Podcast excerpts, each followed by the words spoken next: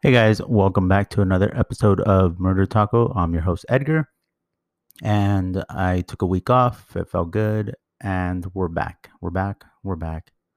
We're back. I said it multiple times because I don't have a co-host.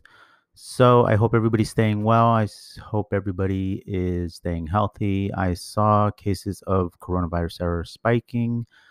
I really just hope that everybody's doing good and that you guys are um, and wearing your mask or staying away from people. I don't care, but just staying healthy. Uh, cases are spiking not only in the U.S. Also, I saw France is like on the second week of a supposed three-week um, quarantine again, another lockdown, because cases there are spiking. Also, cases in Florida are spiking. Um, I more than anybody probably want to get back to normal. So yes, of course, get vaccinated, stay healthy, stay away from people, and let people know if you get sick.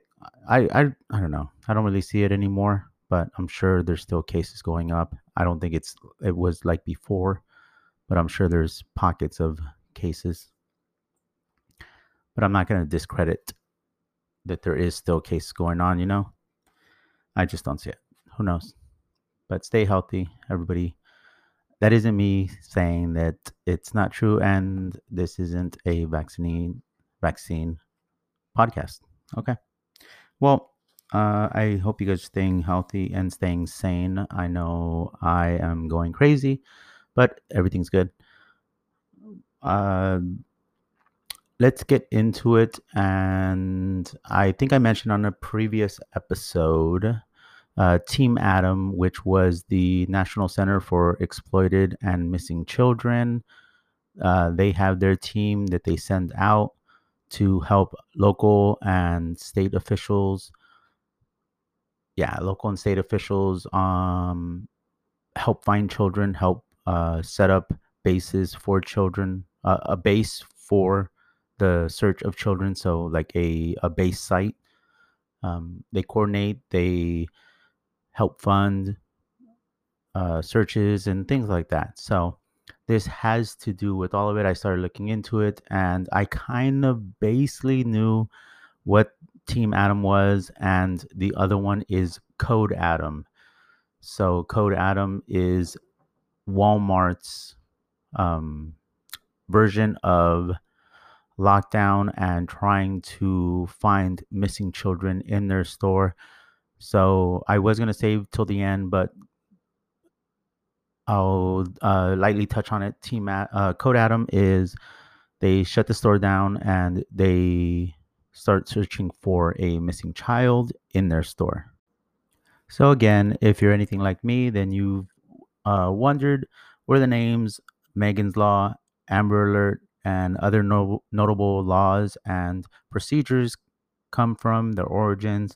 So today we're going to dive into one of the most famous cases that not only changed the standard oper- operating procedure for companies, it also changed a family, um, local officials, the way that they run things. Um, it actually branched out to the way that police investigate cases of missing children, the way that uh, federal, yeah, the federal government, the way they help and local agencies get all involved, and just the kind of discredit of children missing. Um, you'll see that right off the bat, they believe that the child uh, walked home or is somewhere around instead of being instantly alerted.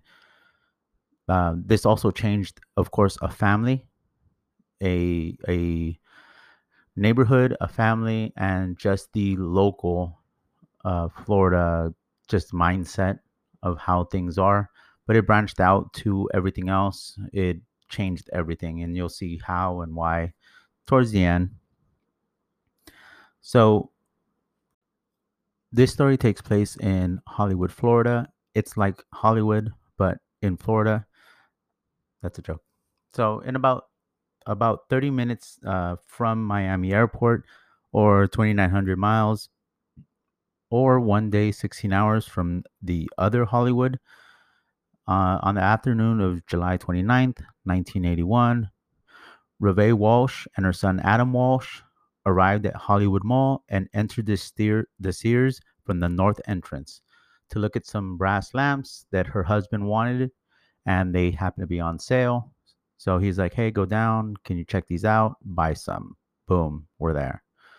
So on that morning, when or on uh, on that afternoon, when her and her son, her six-year-old son Adam, walk in, they pass by the brand new Atari 2600 game console, and I the way that it, it they make it sound, it's the arcade style, I want to say, but I when they say Atari, I just envision the game console, so the smaller kind of for people that don't know, it's um, about the size of a PS5, so kind of big, kind of bulky.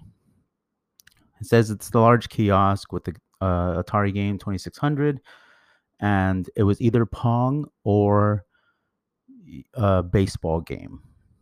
So Adam, Adam, it's claimed that Adam was watching four boys play on the Atari.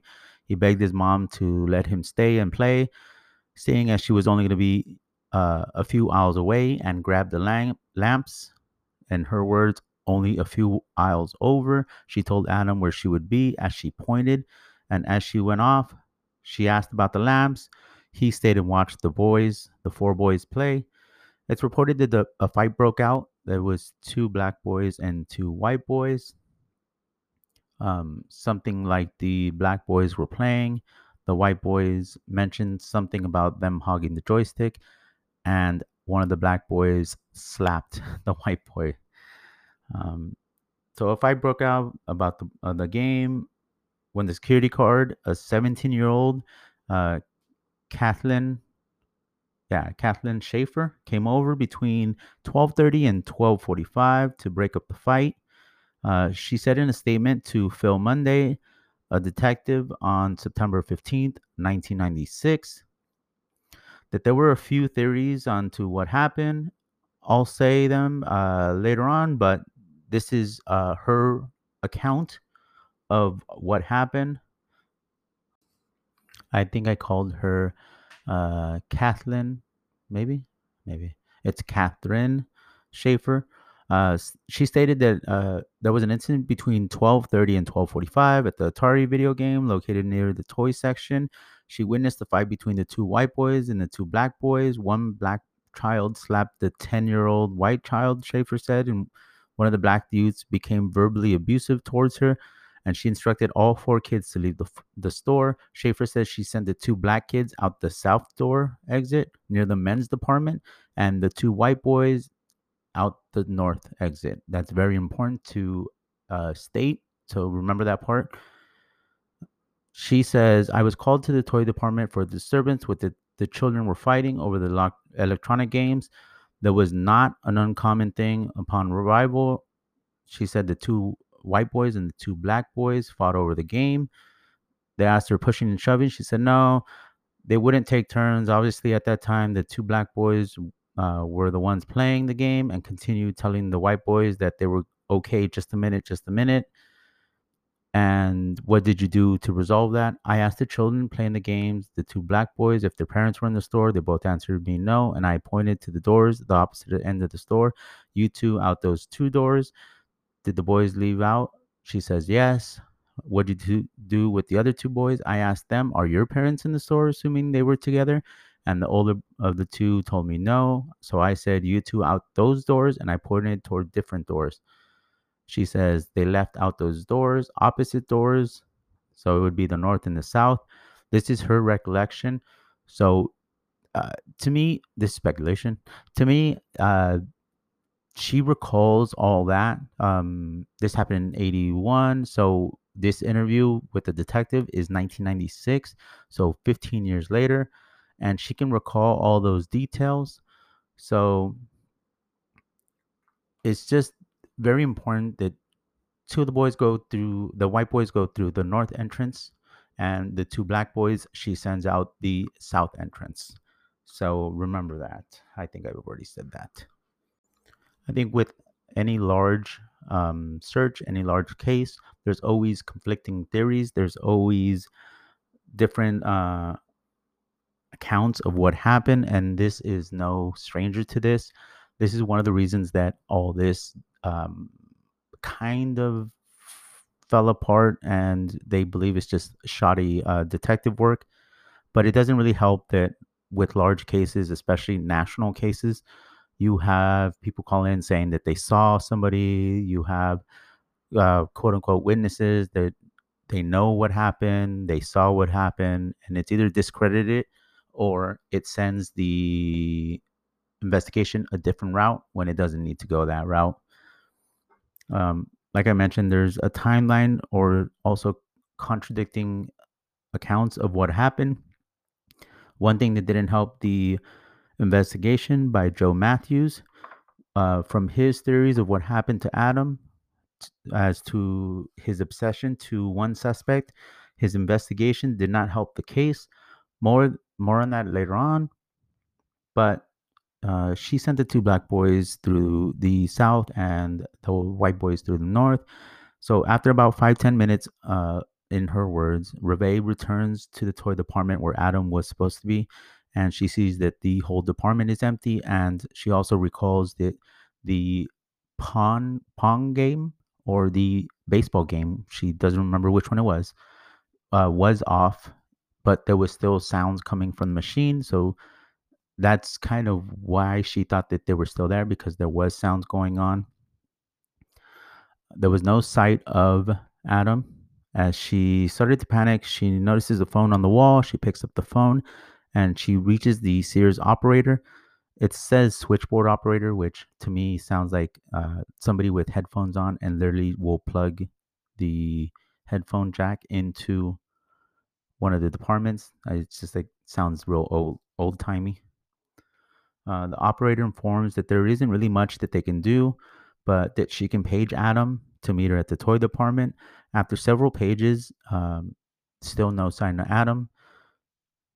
So several minutes, she starts panicking, not knowing how to deal with it. The Sears employees uh, start paging him um, and paging all employee all, all customers to be on the lookout for Adam. They describe that he has a red and white uh, Izod uh, shirt, a captain's hat, his favorite captain's hat. So while looking for Adam, Reve runs into her mother-in-law in the garden department. So it, it's important to note it to note, and I think I, I mentioned it uh, later on that uh, the grandma or Gram, as she is called, is in the garden department. The garden department would be the west exit, or the west exit is located in the garden department. So Gram is sure that Adam just walked off or he's somewhere in the mall because it, if you can visualize it like all malls, it's the Sears and then it's connected to the mall. So she she's sure that he just walked off and he's here somewhere. After an hour and a half, no sign. The Sears employees are starting to worry. They realize that they cannot handle it, and the police are called eventually. So it's about uh 1:30, it's believed. Adam went missing from 12:15 to 12:45, so a 30-minute window. It's only about 30 minutes uh, because of the fact that everybody has a different story. So they compiled all the stories together, and that's the time frame that they have. So from the, of course, there's, uh, I'm going to say it for the 17th time, 43rd time, there are different accounts of what happened. So they either got to the Sears between 12 and 12:15. I know it's it's a 15 minute window and it doesn't for most people seem that big of a deal, but between 12 and 12:15 and it's speculated that Adam literally went missing between 12:15 and 12:45. So, depending on who you talk to and what story you go based off of. Also, uh, before I go on, like I mentioned, Gram was at or near the west exit not necessarily that she was on the lookout for her grandson, because it is stated that Gram, the grandma, was there without uh, Reve, her daughter-in-law, and grandson knew. So they, she just happened to be there. So it's not like she's on the lookout. She might have just been towards the back, looking at things. So who knows? Um, so police do show up at the Sears at the Hollywood Mall. Well, it's also stated that not an officer, but a community service officer. So like maybe a um, a volunteer of some kind, or maybe a person who's about to become a cop but not is a cop. They go to the store, and it's stated that it's two of them to take a report on what happened. Uh, Adam was last seen. We have the original store. Adam's mother left. Adam's mother leaves the Sears, and looks through the rest of the mall. Um, in the words of Adam's brother, who gave an interview many years later, he recalls his mother telling the story of how, uh, over many, many, many times of telling the story, he says that the 17 year old um, security guard who had given an abortion or who had had an abortion the day before. And I only bring that up because imagine going through that and then having to work the next day. So the security guard again recalls kicking the boys out, splitting them up. The two boys went out the north exit. The two black boys went out the south exit. And from what uh, Adam's mom recalls, Adam was only familiar with the west exit. So, if you remember, the west exit is where um, the grandma was, Gram, and if he did exit that that location, why didn't she see him?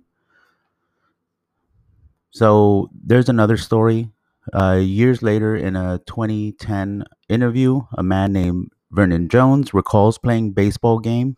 I guess that's what it was called with Adam telling the same story since 1996. Vernon Jones, being nine at the time in 1981, remembers Adam at bat with uh, bases loaded and he hits a grand slam. Adam, being a little league player, um, was hogging the game. So Vernon says that he started looking at something else. He remembers a man calling uh, or trying to get Adam's attention. And when Vernon Jones turns around, Adam was gone. And that he says he saw him exit the west exit or go towards the west exit. So uh, Reve is worried. Her and Adam's uh, grandma were worried, pleading the store to help out. After an hour and a half, they do call police, and that's when the two uh, officers come in. Uh, Reve told police that there's no way that Adam left by himself. He wasn't that type of child, and he was also um, he didn't know how to walk home, even though the home was about a mile away. At this point, uh, Gram drives to Adam's house, well, the Walsh house, and starts asking neighbors and friends if they've seen him. And a small little search party does uh, take place. Um, she does look around to see if he could possibly have walked home, even though there's no sign of him anywhere. She goes door to door. It's unclear who calls Adam's father, but uh, John Walsh remembers getting a phone call that his son was missing. John uh, jumps into action, calling a family friend, John Monahan, a rich hotel executive who John Walsh had saved his son son's life years earlier. The son was stuck in a uh, drain pipe, and John Walsh, who was an experienced diver, gave him oxygen with his tank until police were able to save the child. So John Monahan was kind of indebted and actually helped uh, John Walsh in his started his career in hotel. Um, uh, he was like a planner, um, builder. Pretty much did everything the executives would do. So he was working his way up in the hotel business. Well, John Monahan uh, was said to have friends in the police department. So John Walsh instantly thought that he could use this to his advantage. John Walsh was bothered when he arrived at the Sears at the mall and saw that nobody was really looking for Adam. He felt like the whole investigation, pretty much from start to finish, they weren't really worried about um, finding uh, li- little Adam. Um, it might be because of the fact that they weren't experienced enough at the time, and for the most part, I think I mentioned it earlier. Um, abduction of children was fairly new. Nobody really knew how to handle it. Nobody really knew uh, if it was real, and essentially kept uh, referring to um, Adam as maybe a kid who was just lost and was going to his house and just didn't find his way. Um, after being at the mall and the Sears for a while and searching, the Walshes are uh, escorted to the Hollywood police, which I should mention was or is across the street from the mall. So it's not very far when they get there. They're met by detectives and other police to try to get a statement, to try to interview to see what happened. There really was no uh, standard operating procedure, like I mentioned in the investigation of for the police and also for the store. Um, kids really didn't go missing, like I mentioned. John and uh, Reve were uh, Walsh were cleared uh, fairly early, but family friend Jim Campbell wasn't cleared so fast. He, in fact, lived at the Walsh house and was a frequent uh, stayer at the house. It was stated also that uh, whenever John, before he um, he had barely gotten a job where he didn't have to travel as much. But when he did travel for the hotel hotel business, uh, Jim Campbell would stay over at the house and kind of look after the home and Reve and Adam helping out around the house. Um, I guess he was uh, just a close friend, and he John Walsh met him when he was a cabana boy, and Jim Campbell worked at the hotel, so they became good friends. He was actually uh, Adam's godfather, but he had recently moved out, and in fact, uh, it was the lead investigator, uh, Jack Hoffman, who focused in on Jim Campbell and just thought that there was something more there. And in during the investigation and the interviews, it is um, it is found out that Reve and Jim Campbell had a sexual relationship, kind of uh, in and out of, uh, I guess, having sex. that sounds weird, but yeah, just in and out of some type of relationship when John Walsh was not home.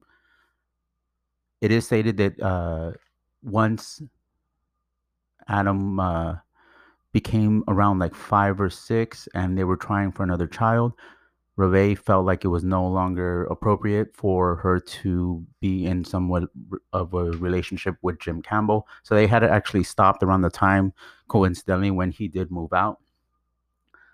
Uh, Jack Hoffman was fixed on the idea that Campbell was the killer.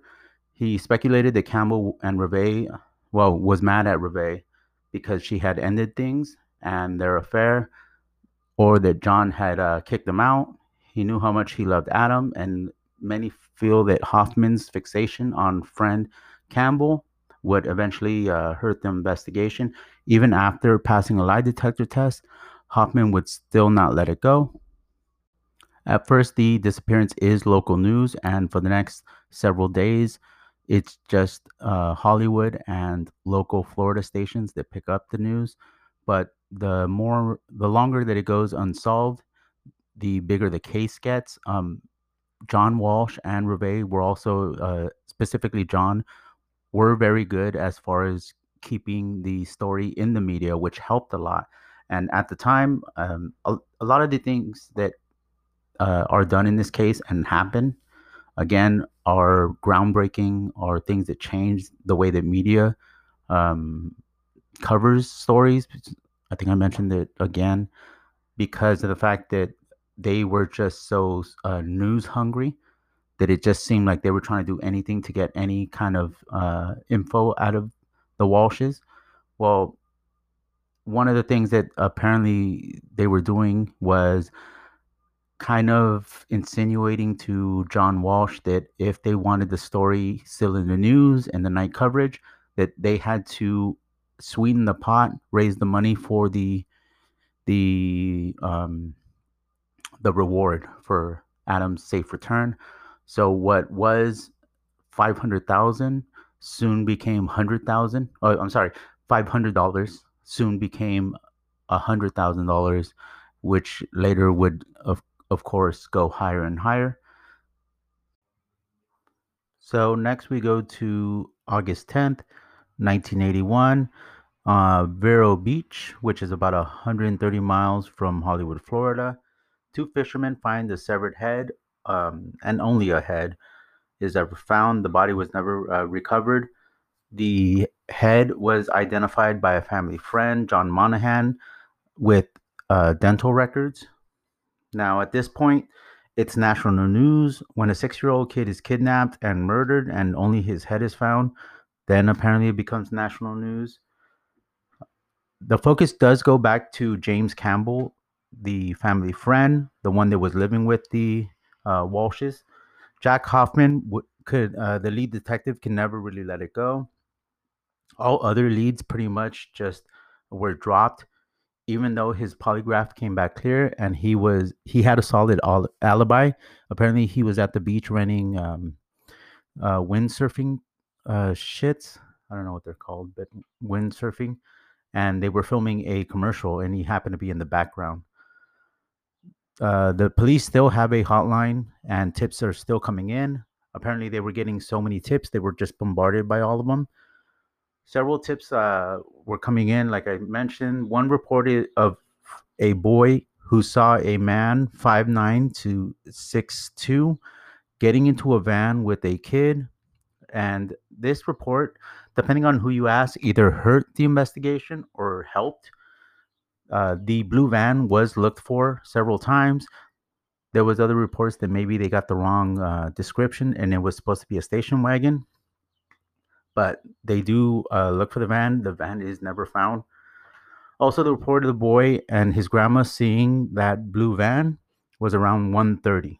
And by the description of Reve Walsh, she says that Adam was already missing by 1245. A big break in the case does come two years after Adam's murder, October 10th, 1990, uh, 1983 about five hours north of Hollywood, uh, Florida, in Jacksonville. Otis Toole is sitting in jail for a suspected arson and murder charge.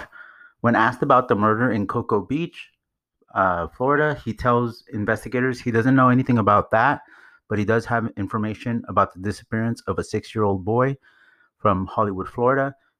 He later tells Hollywood uh, detectives that it was a split decision to kidnap a kid and he said that the little boy told him his name was Adam. He said that he wanted to raise a child as his own, but when Adam complained and started fussing, then he uh, started crying. So he, quote unquote, punched the living day, daylights out of him.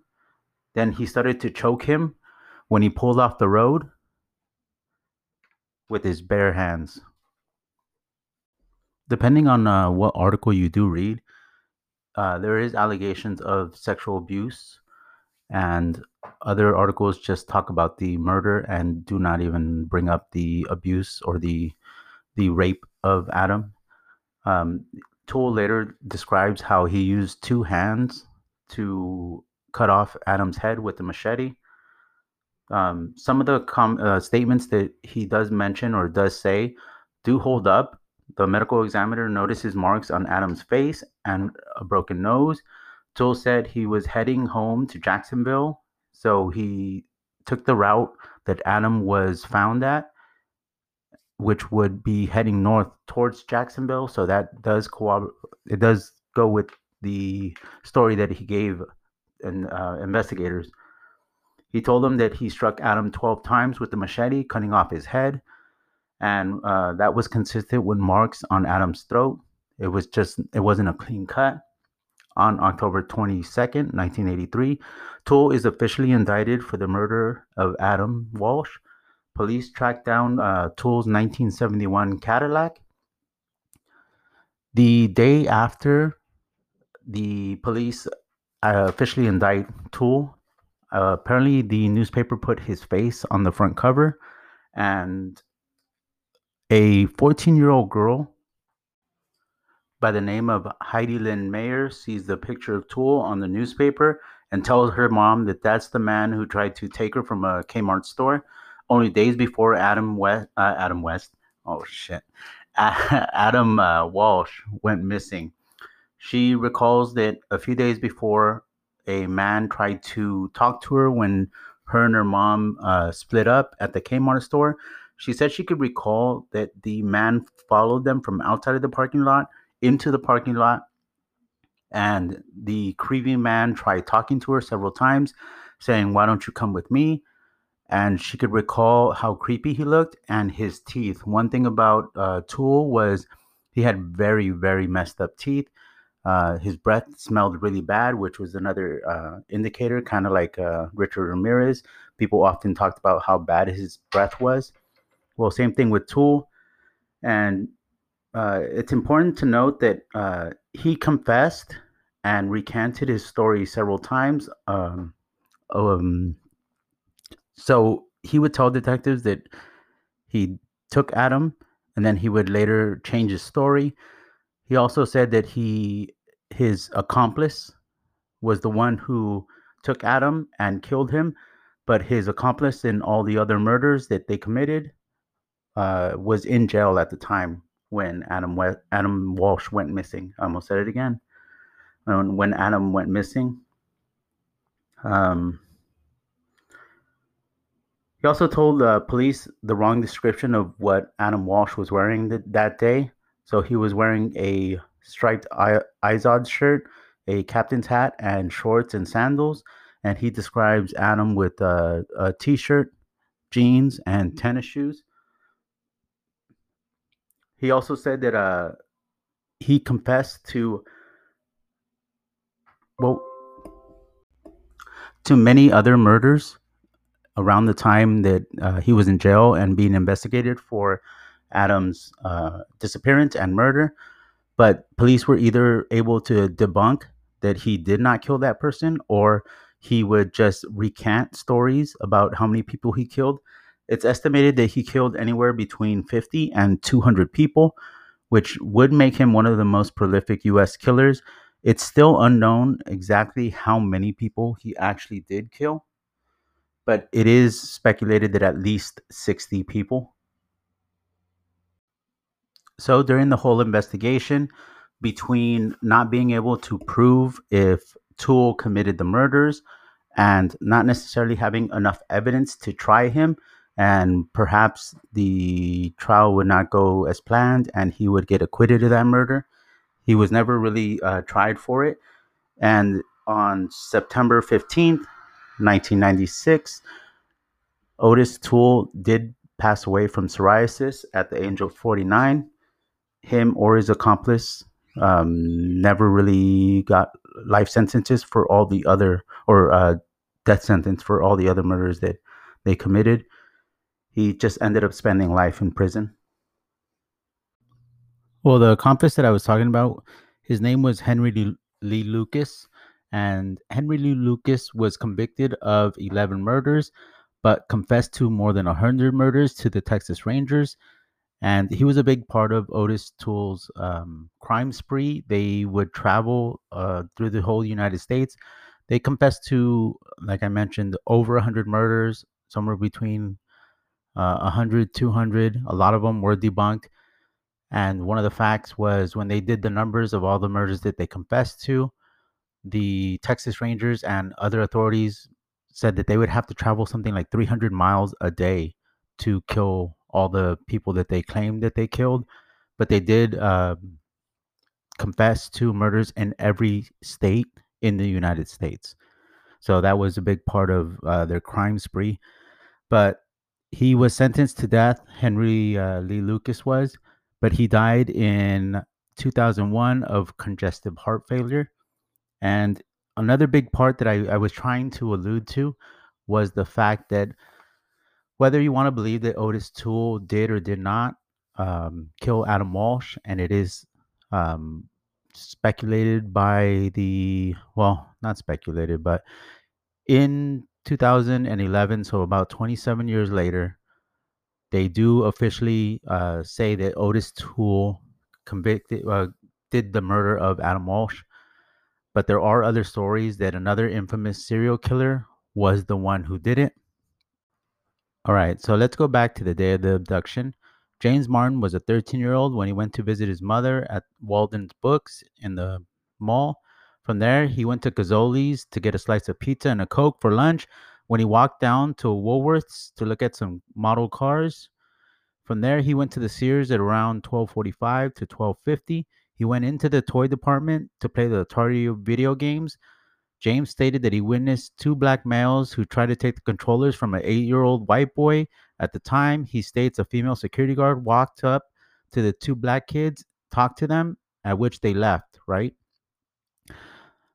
So the speculation is that this would mean that Dahmer, Jeffrey Dahmer, yes, the Jeffrey Dahmer, could hang around for about 15 minutes or so in the toy department before retrieving the blue van and abducting Adam. I believe Adam was dropped off at the toy department between 11:40 to 11:50. Between 12:18 and 12:20, Adam was abducted. That means Adam was in the toy department for about 20 minutes, uh, 28 minutes to 40 minutes when the security guard, uh, Catherine Schaefer, observed the incident with the toy department at 12:45. Adam had already been missing for around 25 minutes. Dahmer was already in his van with Adam, and the evidence I found to imply most of this likely was back in the meter room to a to the record of Detective Mark Smith's third supplement report, in which some people attempted to place blame on Schaefer and she became hesitant to discuss the matter. So, this is all from a book that somebody wrote about why and how Jeffrey Dahmer was the one who kidnapped Adam. And they look at the timeline, and he was actually living in the area at the time that Adam Walsh went missing. And it all goes back to the first um, Jack Hoffman, the detective, he was kind of blaming or shifting the blame towards the 17 year old security guard and why did she didn't do a better job. So the story that they're telling here is she gets mad at the detectives for trying to blame her and not protecting Adam. So she shuts down and doesn't want to answer the right questions, doesn't want to give more info that she knows. And it is speculated that that infamous blue van that people keep talking about was Jeffrey Dahmer, and it was stated that he did have access to a blue van because it did have Florida plates, and he was just in Florida at the time when Adam Walsh went missing. And that is the disappearance and murder of Adam Walsh. Oh, and I do want to bring up a little bit. Um, Adam's parents do fight for the rights of children. They do change. I think I mentioned a bunch of times. They do change a bunch of the laws. Um, Walmart implements Code Adam, which is when they shut the store down and they don't let anybody in and out till they either find the child or they get police involved. The National uh, Center for Missing and Exploited Children is created, and it just revolutionizes the way that people look for missing kids, the way that uh, police and other investigators take charge of missing children uh, and abductions. So I got uh, some of my resources from Wikipedia, of course. There was a story on Facebook. Also, the it is called the Florida Files, and it's by it was really good actually. It was by um, the News 10, which is the apparently the uh, news channel down there in Florida, and they do a bunch of Florida cases, only Florida cases. So I want to give them extra credit because without them, I wouldn't have any info to go off of. I know Adam Walsh uh, did write a book. I've heard it's really good. I did not read it, but thank you guys for listening. Uh, I don't know how many times I can say it, but I appreciate it. Um, don't forget to follow the Instagram. I've been off a bit, but uh, it's murder talk o at gmail and the instagram is murder dot talk and then o T A L K O, and murder talk o at gmail.com. Thank you guys again, and I appreciate it.